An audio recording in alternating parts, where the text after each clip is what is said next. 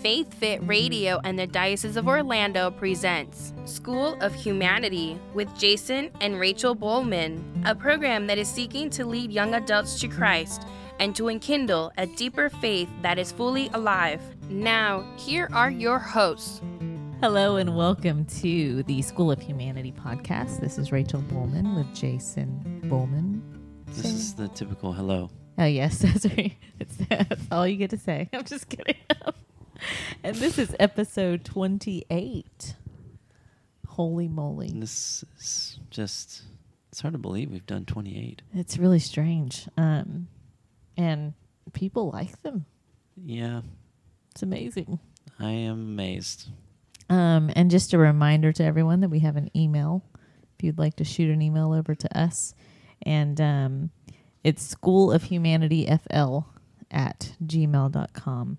Um, School of Humanity FL at gmail.com. And what should they email us?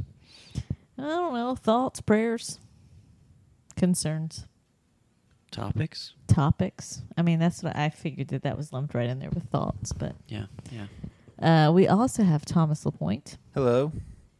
He's Roll an Tide. Alabama fan. Oh, you got it right that time.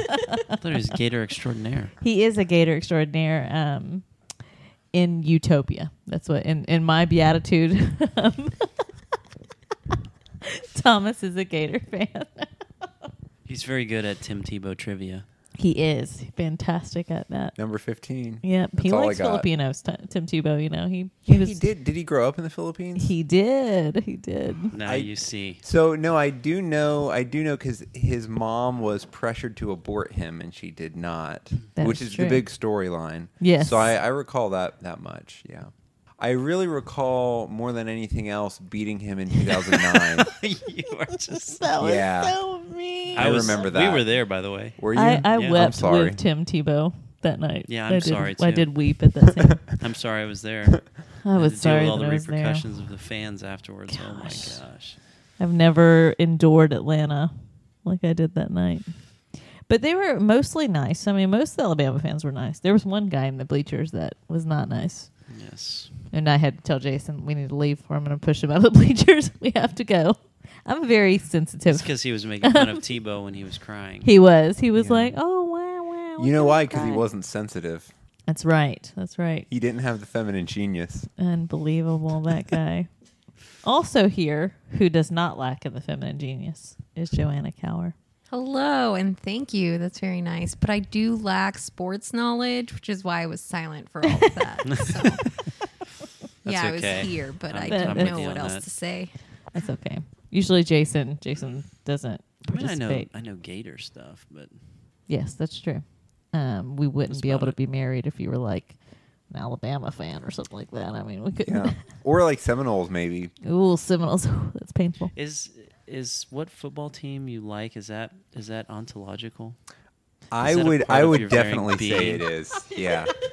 I would say that in Is the, your Alabamian? the the inner core of my being, um, just in my in my soul, body and soul, is is Right. Alabama fandom. Right. Yeah. So in in beatitude, you know, in heaven, Mm-hmm. that'll be.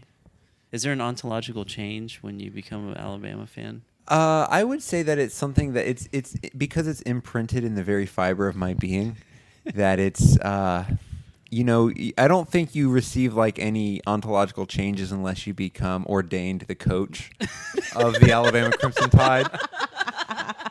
I think when Nick Saban goes to heaven, he's still going to be the head coach of Alabama football with Bear Bryant. Oh God. Oh gosh. That was that was I. You know, I don't really like saying that name, but um, that was well done. that was well done. that's Well done, Thomas. They teach us well there at the University of Alabama. This is the normal catechesis, Right. Oh gosh, um, the Alabama Catechism, and it's it's what what color is that? Red. What color are you guys over there? Um, crimson, Maroon. Crimson, maybe. Maroon. Mar- Oh my goodness. Okay. Fuchsia. Wow, even worse, buddy. High five, love. Well done. Um, So anyway, stop distracting. We are. This is why we only get through one topic per podcast. True. That's got to be it. Um, but tonight we are going to dive into part three about the feminine genius, and part three is on generosity Hopefully, and maternity as well. and but we'll maternity see. as Hopefully, well. and So- masculinity as So well. So according according to my little time, my little time here, we have what uh probably twenty five minutes. So we could we could probably break them down in like eight minutes each. Okay. That was not good math, by the way. I think it would be like twelve minutes each. Sorry. Last time we talked about sensitivity, and we we talked about the the ever alertness of women um, to the inner life of those around her, and so this time generosity kind of goes or coincides with that as um, an availability, you know, to the needs of the people around her, Right. right? Right. So she's got this like awareness, um, alertness to the inner life of others, and then this natural availability right. uh, to their needs as as part of the feminine genius. and we talked about that um, in relation to the Blessed Mother, especially at the wedding at Cana. right, Um, how she was sensitive to the need of the people then, and they needed wine. Yeah, that's Yeah. really important. It's very important. So, and I and we were talking about the fact that we, she probably anticipated that before they were even aware that the wine was running low. right, Um, and then also in that same sensitivity and knowing her son well, um, went ahead and told everyone just do whatever he tells you Yeah. without him, you know, saying go tell everybody to do whatever I tell them to do, kind of thing. So yeah. There was kind of a feminine genius that's wrapped up in the fact that she asked her son, right, as, as opposed to just taking charge herself. You know what I mean? She not that she could turn water into wine. Okay. Look, we're not hat. her- we're not Um, getting to heresy. Okay. But that it had to, he had to initiate it, Right. even though she recognized the need. So, Right. so generosity. Mm-hmm. How do you say that in Spanish? You know what I see that? Thank you. I was going to attempt that. It wasn't going to come out nearly as beautiful as that did. so, um, what were you going to say about generosity? You have some stuff over there. Um, I was hoping that you would take it from there. Oh, okay. Um, Just you know, being available to the needs of the other, those well, I think you. I think that, that it definitely falls into that because the the generosity uh, it, it made me think of earlier when I was thinking about these four points was that um you kind of have this I have always had this thought and it's it's probably misses the point in some aspects but for this particular inspect and instance it definitely applies but that a man can build a house but a woman makes it a home Mm, um yeah. and so I think that um, generosity in this way is is the ability of the Blessed Mother to continuously give of herself in a way that requires nothing in return. And that's what I would e- expect generosity to mean, Right. and that she is definitely the the the epitome of this. When you say Joanna, Mm-hmm. You know, what comes to mind is abandonment when I hear availability. You know, if you make Yeah. yourself available, you're not pushing your own agenda. You're sort of abandoned to whatever the Lord has and to whatever is the context of the reality that's in the present moment, which is always where holiness is found, right? So I mean, if you're if you're available, that means you're living in the present. Yeah. You know what I mean? right? And so you you're also sort of surrendered to the Lord and you're listening for whatever he puts in front of you. So, you know, when the needs of others come up, you're you know, in your sensitivity, you're already listening and alert to it. And then um, you know, once you've discerned what that is, you're you're already available. Your disposition is to Mhm. be available, and so you're generous in your response. Um, I think this is true. I mean, in my own reality as as a, a physician assistant, when I'm doing rounds, I'm always very humbled by nurses, um, uh, and I really mean that. Um, and I think it's and it's true, like you were saying last time, Joanna. They're mostly females, and I don't think that that's an accident. I think there's a particular part of the feminine genius that lends itself to nursing because you are sensitive to the needs of the patient. Um, Right. You're very generous in your Mhm. response to them, and you're and you're also um, receptive to the orders that are given Yeah. to you by the doctor. You know, Yeah. um, you're humble in that receptivity. You're available to whatever those orders are. You carry them out. You're also avail- um, available to the patient and whatever needs they have. So you're like this beacon of receptivity and availability and sensitivity.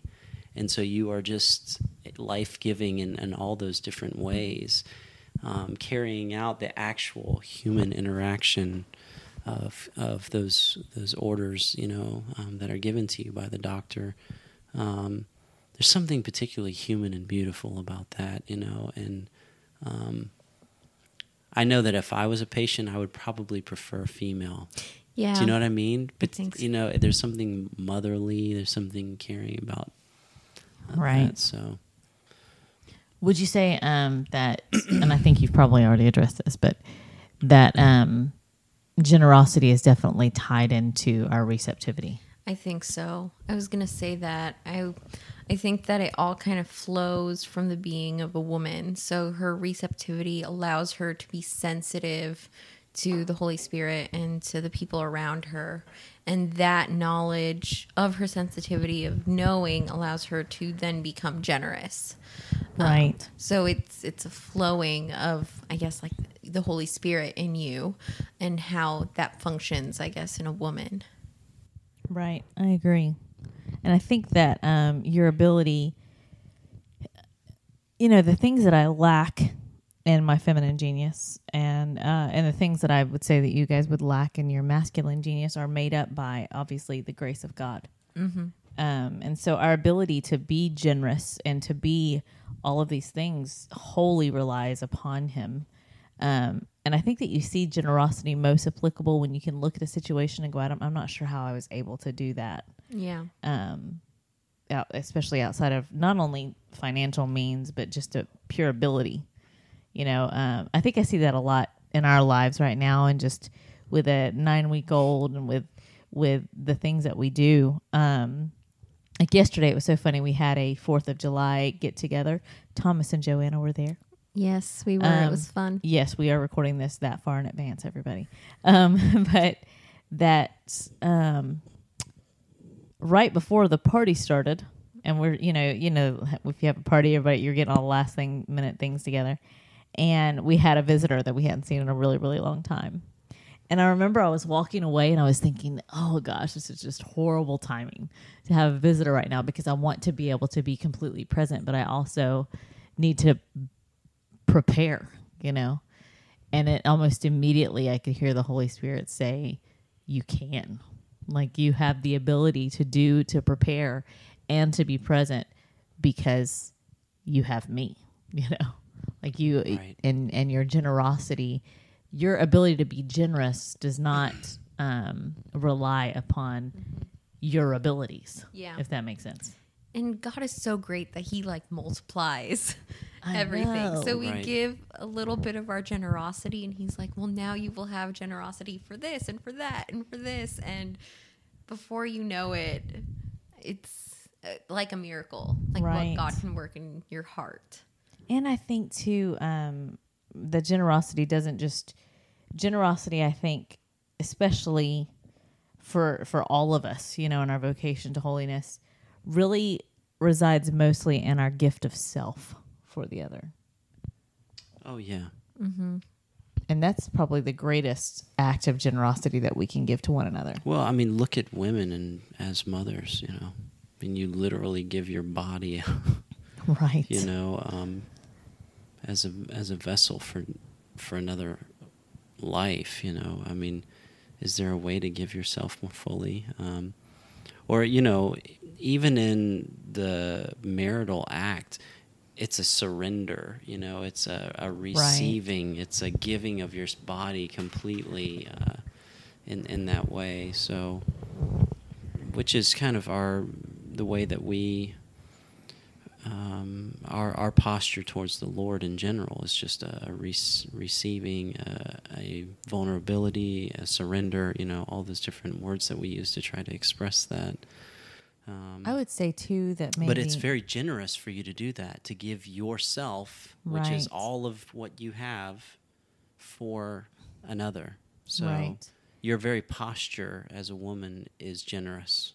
You know. Well, there is a um, there's a, a quote from Redemptoris Mater that talks about the fact that, that he calls this the greatest act of kenosis. Do you remember what it is? Um, no. And he calls it the greatest act of kenosis as the mother, the blessed mother at the foot of the cross. Right. Yeah. Okay. I could see that. Yeah.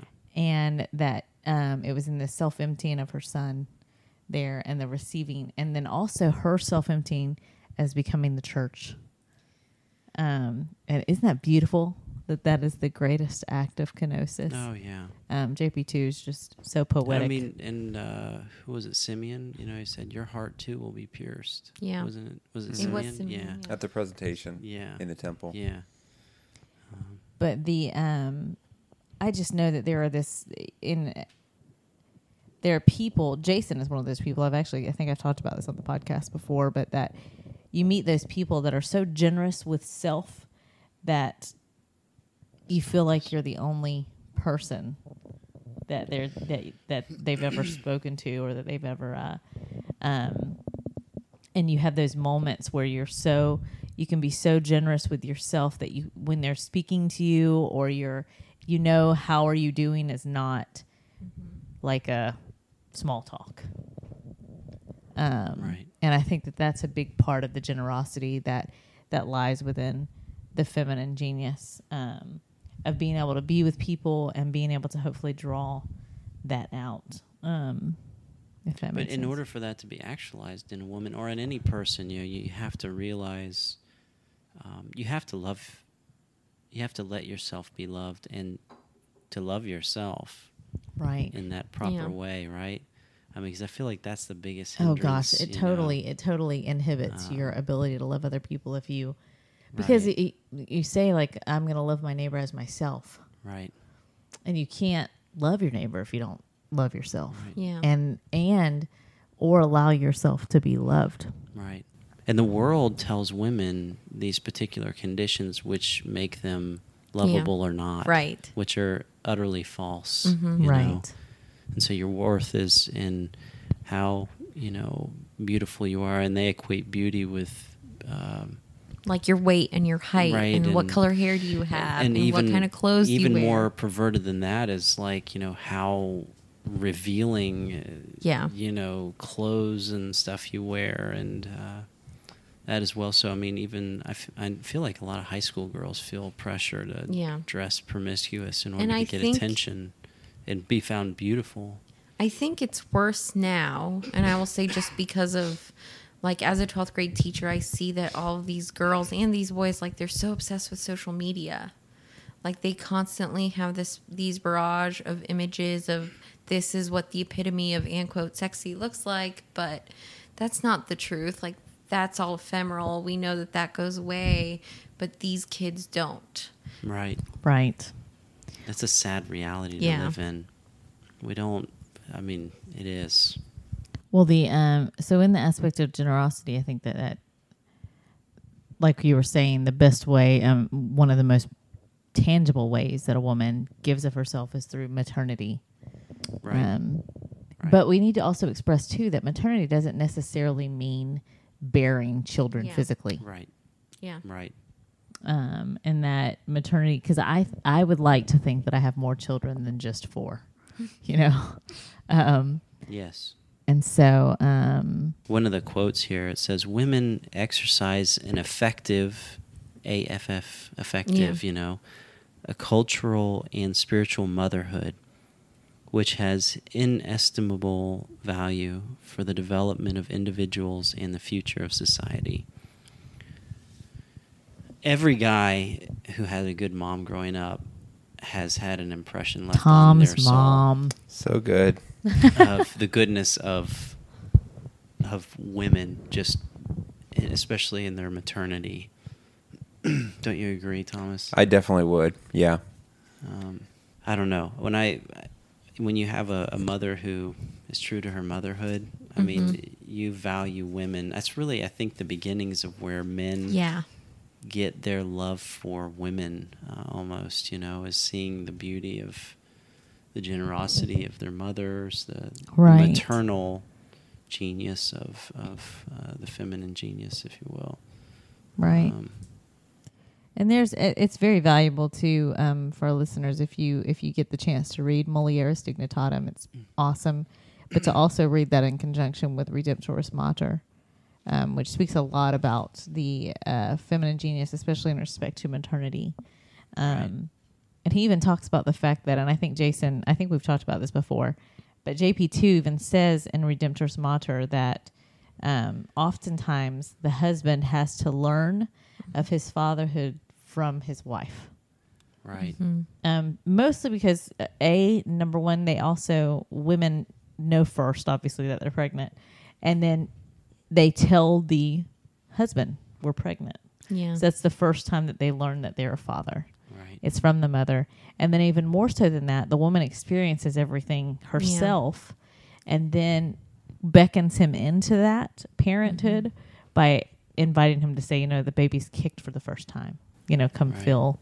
And that's the first time that he's kind of invited into discovering his fatherhood as well. Yeah, and fatherhood is in relation too. You know? Right. So I mean, They don't they they don't happen learn, alone, you right? literally learn your fatherhood as it goes, um, in relation to the things that are happening to your spouse. You know, and uh, And I think, I mean, that is so true. That phrase right there, you learn your fatherhood in relation to how things are happening to your spouse, I think Right. would also apply to the priesthood. oh Yeah. yeah, Yeah. Because, I mean, there are things, I'm sure there are things that Thomas, hopefully in the next six years, God willing, that he'll discover about the priesthood and his fatherly heart that are, will be different than they are today. Mm-hmm. yeah, and I mean, just like with Jason, I mean, we we were just talking about the fact that this will be our our ninth year of marriage, and how um, I'm sure you've discovered different things about your heart as a father in nine years. yes. um, But maternity, especially in this way, is very important for women to realize that we are life givers. yes. Yeah, And that's the, that's probably the biggest point about maternity is that it's not necessarily about a child per se. Yeah. but about bringing life yeah. to your, rec- things. your receptivity gives life. right. uh, you know uh, the the other thing that and you said you know it's more about than just being a mother and one of the quotes that I pulled was um, that women are endowed with a particular capacity for accepting the human being in his concrete form. Yeah. What do you think of that? Yeah. Is was that in Mulieris Dignitatem? Yes. Yes, because I remember from. reading that. Yeah. thinking, wow. Um, I think because there's such um, an internal spirit to women, and through the spirit, life comes forth into the world, whether it's physically, like with a child, or spiritually.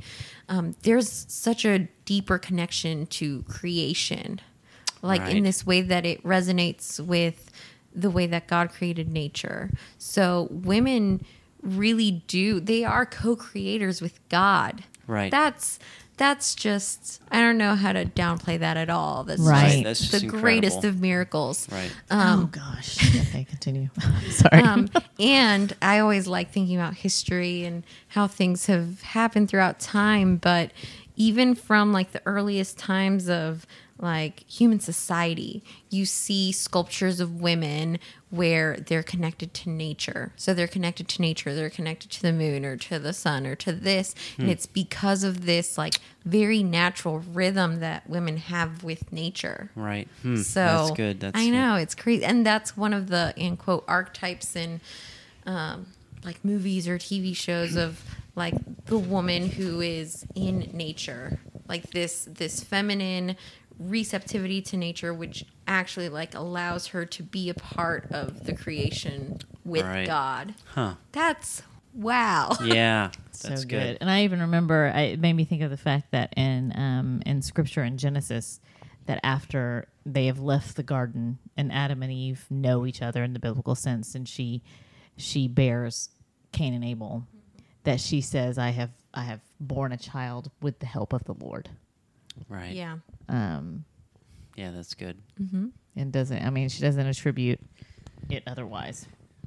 But that that is so important to realize that women, um, and it also makes me think of Wonder Woman. Yes. How great was that movie? How great was that movie? If you haven't seen it, I mean, We've only been talking about it for the past however many podcasts. I want to you go see it as right well.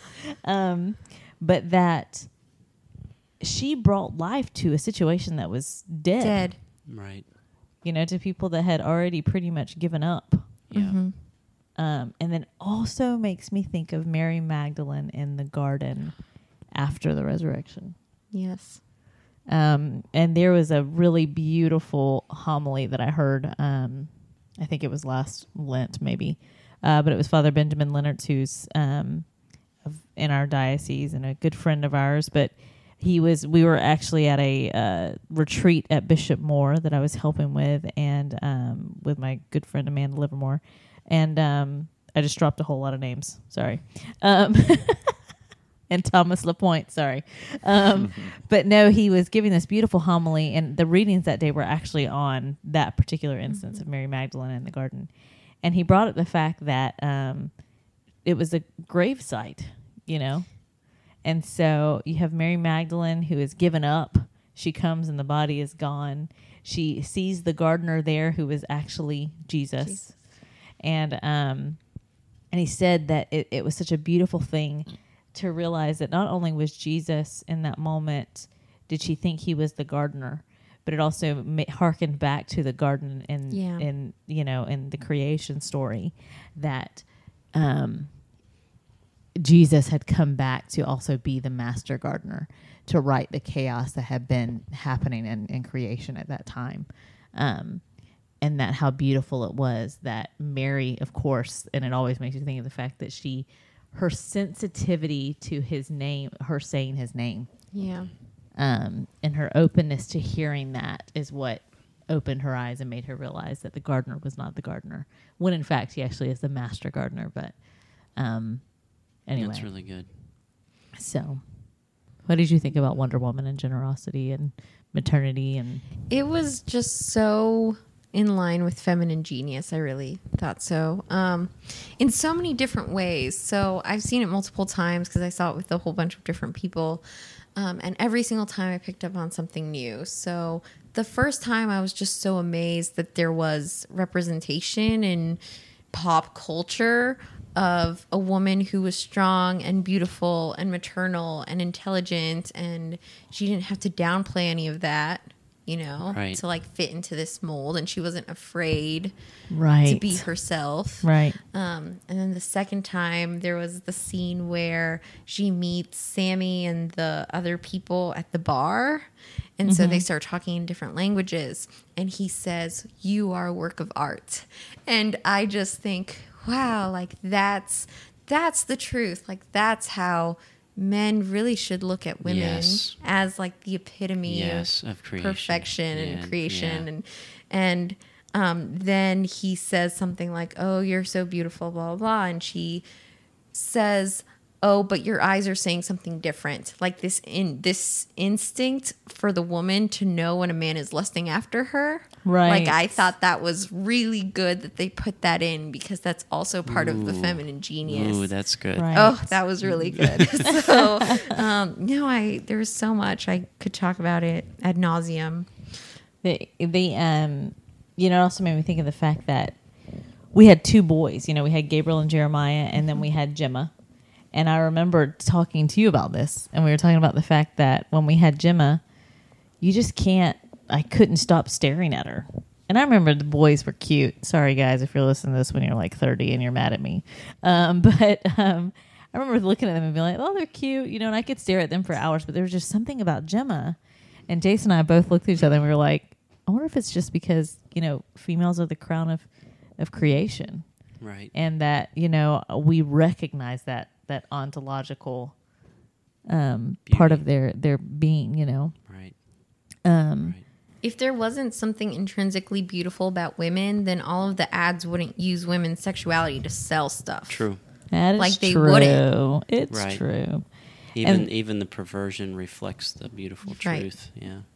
So, any final thoughts on Well, femininity? we uh, did a good job. The I think that um, you were speaking about Wonder Woman and, and the different ways that uh, feminine genius is portrayed, and one of the ways too, like when when he was quote the quote that I said before about how women are endowed with a particular capacity to um, accept human beings in a concrete form, meaning despite just like God does, despite you know our failures, our sins and stuff, our ugliness, if you will, you know, women are still nurturing and accepting and and uh, of of us in our concrete form and, and how we are. and the way that they say this plays out even in society is that women have a particular role in not in in inspiring the world to not turn our backs on the world even though it's Right. sinful you know Right. like uh, i remember talking to a friend um, uh, who was just you know speaking theoretically and he was like maybe it's time for the you know the catholic church to just um, you know, sort of like abandon the world and go, you know, like during a period of time where we had to go into hiding and, uh, because, you know, and that kind of thing. And I can just imagine the woman's role being like, no, you know, we're not going to turn our back on the world. Right. Um, so I think that, um, and especially, I think it, we would be remiss to not talk about, and especially as the maternal part, is the women's dominant role in pro-life agenda. Yes. It is going to be the woman who will save our our uh, our world from the um, culture of death. Yeah. Yes, you know, there if is, you know, actually, and speaking of that, if you have the chance, um, everyone should also read Mother Teresa's address to the UN on the World Day of Peace when she talked about the fact that, you know, just Right. give me the child. Like if you're if you're going to abandon the child, if you're going to do these things, just give me the child. Right. Um, it's so beautiful. Um, if you want to email us, we can always email that back to you. But the um, the other thing too, uh, just as a final thought as well about femininity, um, especially for our female listeners, is that uh, the Lord has just called you in such a particular way to be woman Right. you know, and not every woman looks the same, and you are not called to be like Rachel or like Joanna. You are called to be like you.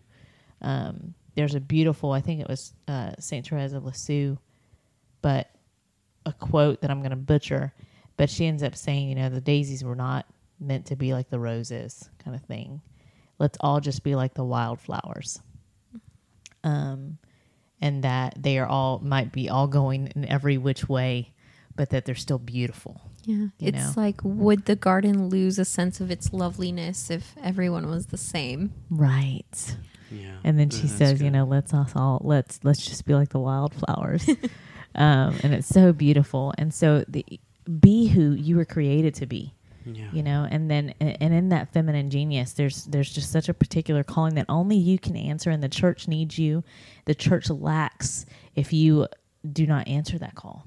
Um, and on top of that, we all know those people that you see that are are living the fullness of who they were created to be, and you can't quite put your finger on it. You know, you see him and you're like, man, I just want to hang out with that person. Like I don't even care if we just sit there in silence. I just want to be with them and hang out with them.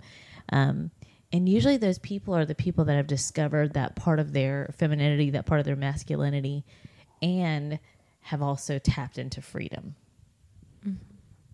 And um, and so may we all be who we are created to be, and set the world on fire, right? Saint Catherine of Amen. Siena. God bless. Faith Fit Radio and the Diocese of Orlando presented School of Humanity with Jason and Rachel Bowman. Thank you for listening. Check out the podcast at faithfitradio.org and tune in next time. May you be blessed with peace and joy.